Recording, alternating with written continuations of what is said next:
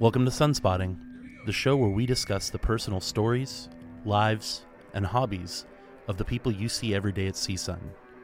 I'm your host, Jed Bookout. Today's episode is about Richard Rachman.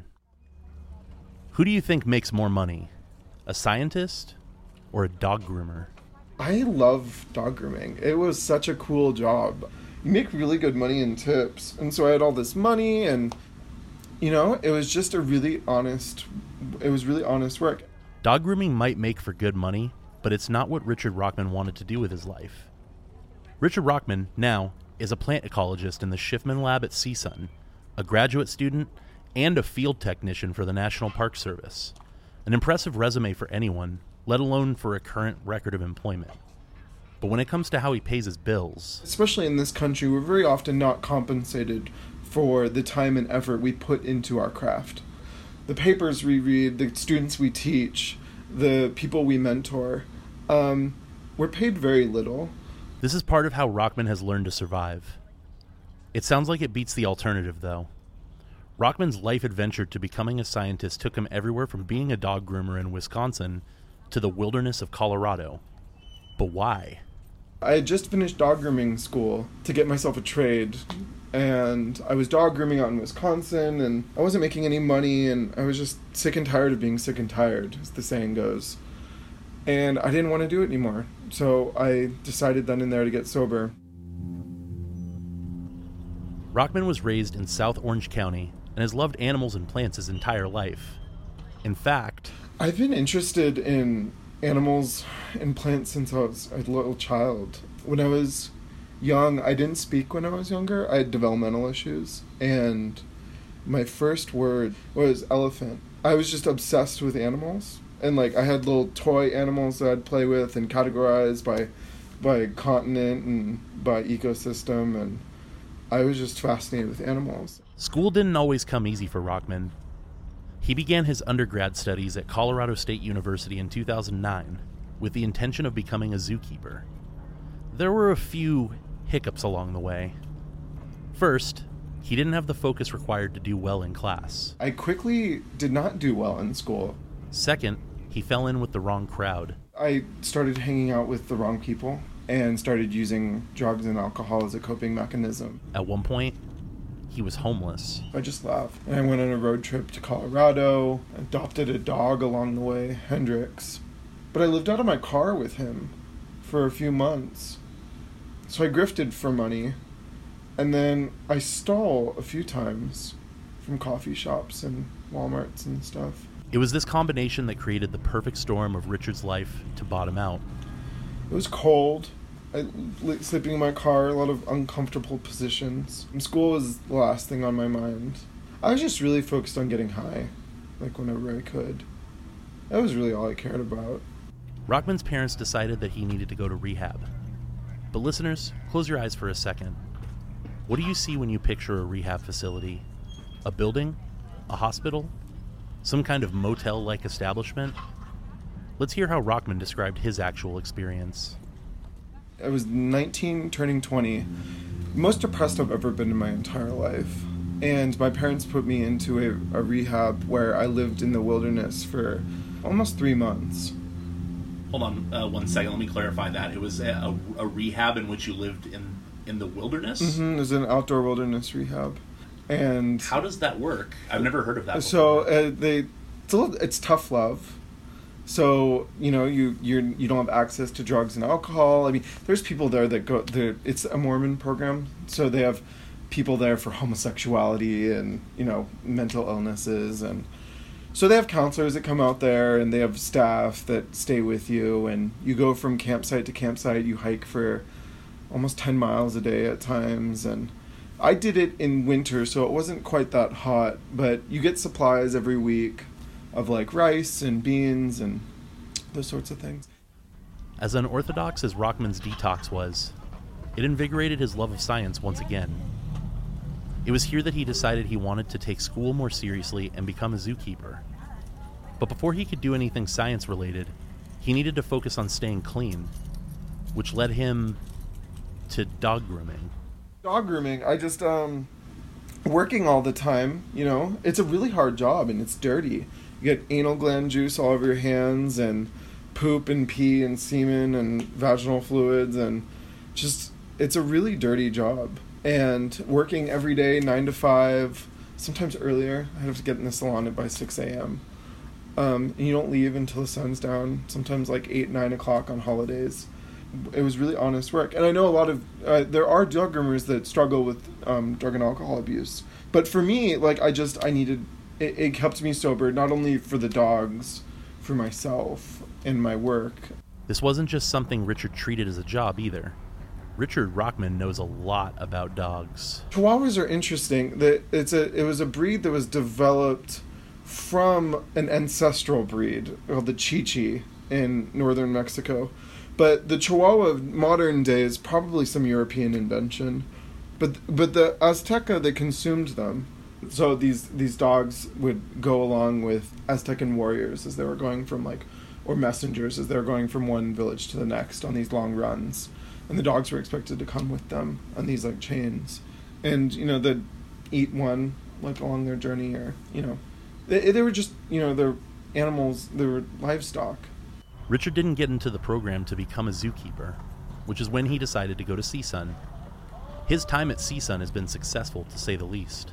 As an instructor with the biology department, with my research, with my advocacy for plant conservation, I do work with the national park, and I'm giving talks for native plant societies and stuff. I'm on a bunch of subcommittees and committees for the California Native Plant Society, for the University Student Union.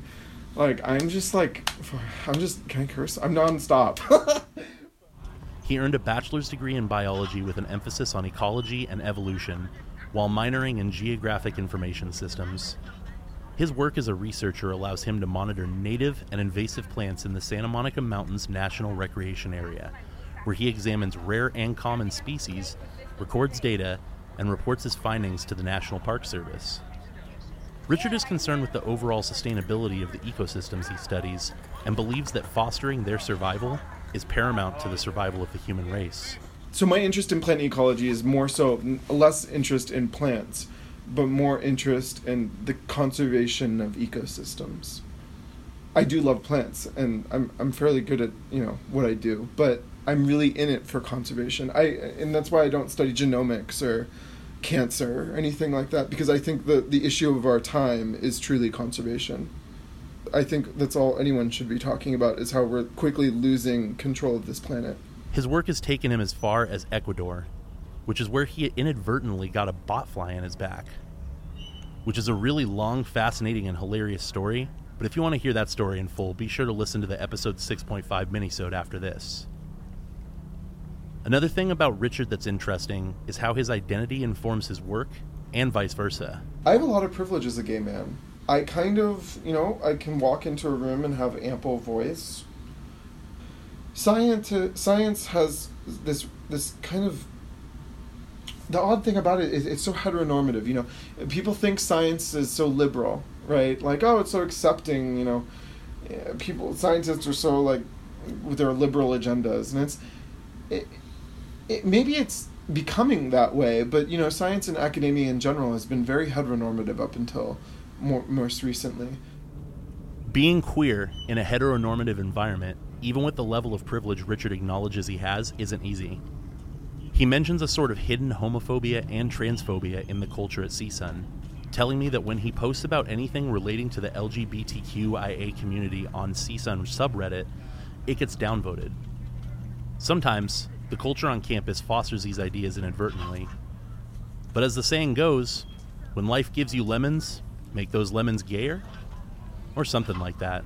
These aren't queer spaces either, and I kind of have to make them queer for myself to feel comfortable, which is a little weird to say out loud, but I carry a purse out with me when I go in these wild spaces, and I have my little knockoff Chanel coin purse where I keep all my magnifying glasses to look at specimens on the go microscopy. I just make these spaces more me. The work Richard does is important, but it's not exactly sustainable for his own well-being at times. I dealt with food insecurity almost immediately moving into the dorms. I just had no access to fresh fruits and vegetables, and I didn't have the funds in order to get it. Food insecurity and a lack of finances are a bad combination for anybody.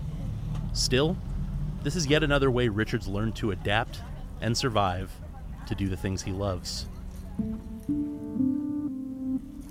One of the most fascinating and inspiring things about Richard Rachman that I noticed over the course of our interview is that he doesn't remember the day he decided to become sober.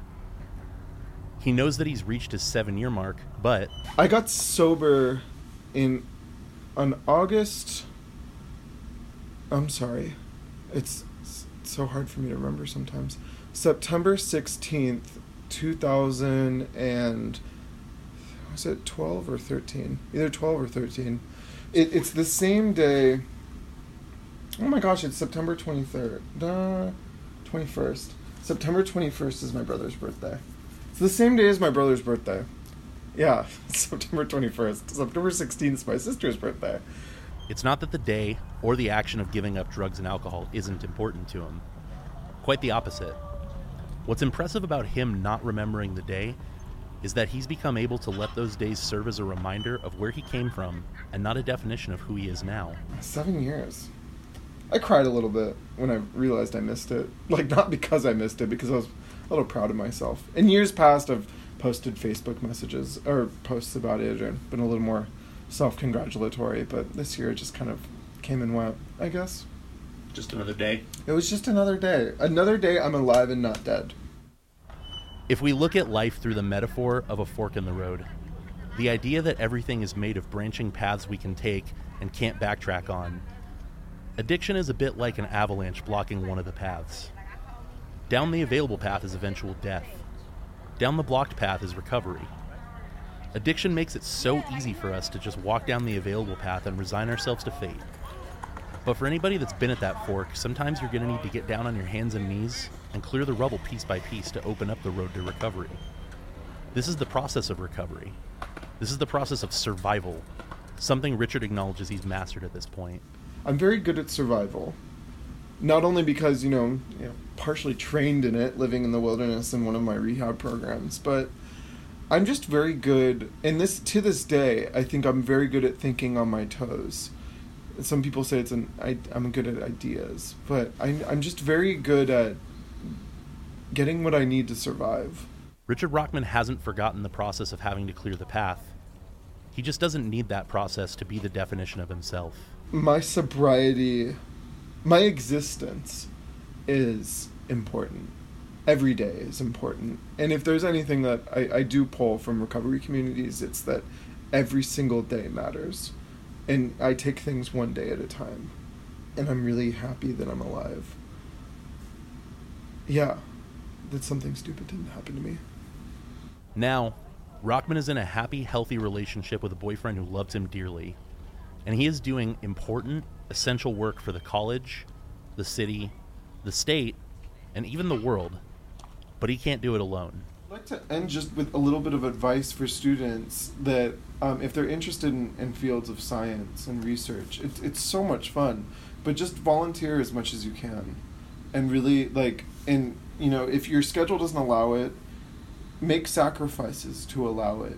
It takes experience to get experience. And we need more women and queer people and people of color within science. And so my advice is just get out there and volunteer, get experience. If any of your listeners are interested in ecology, feel free to reach out to me.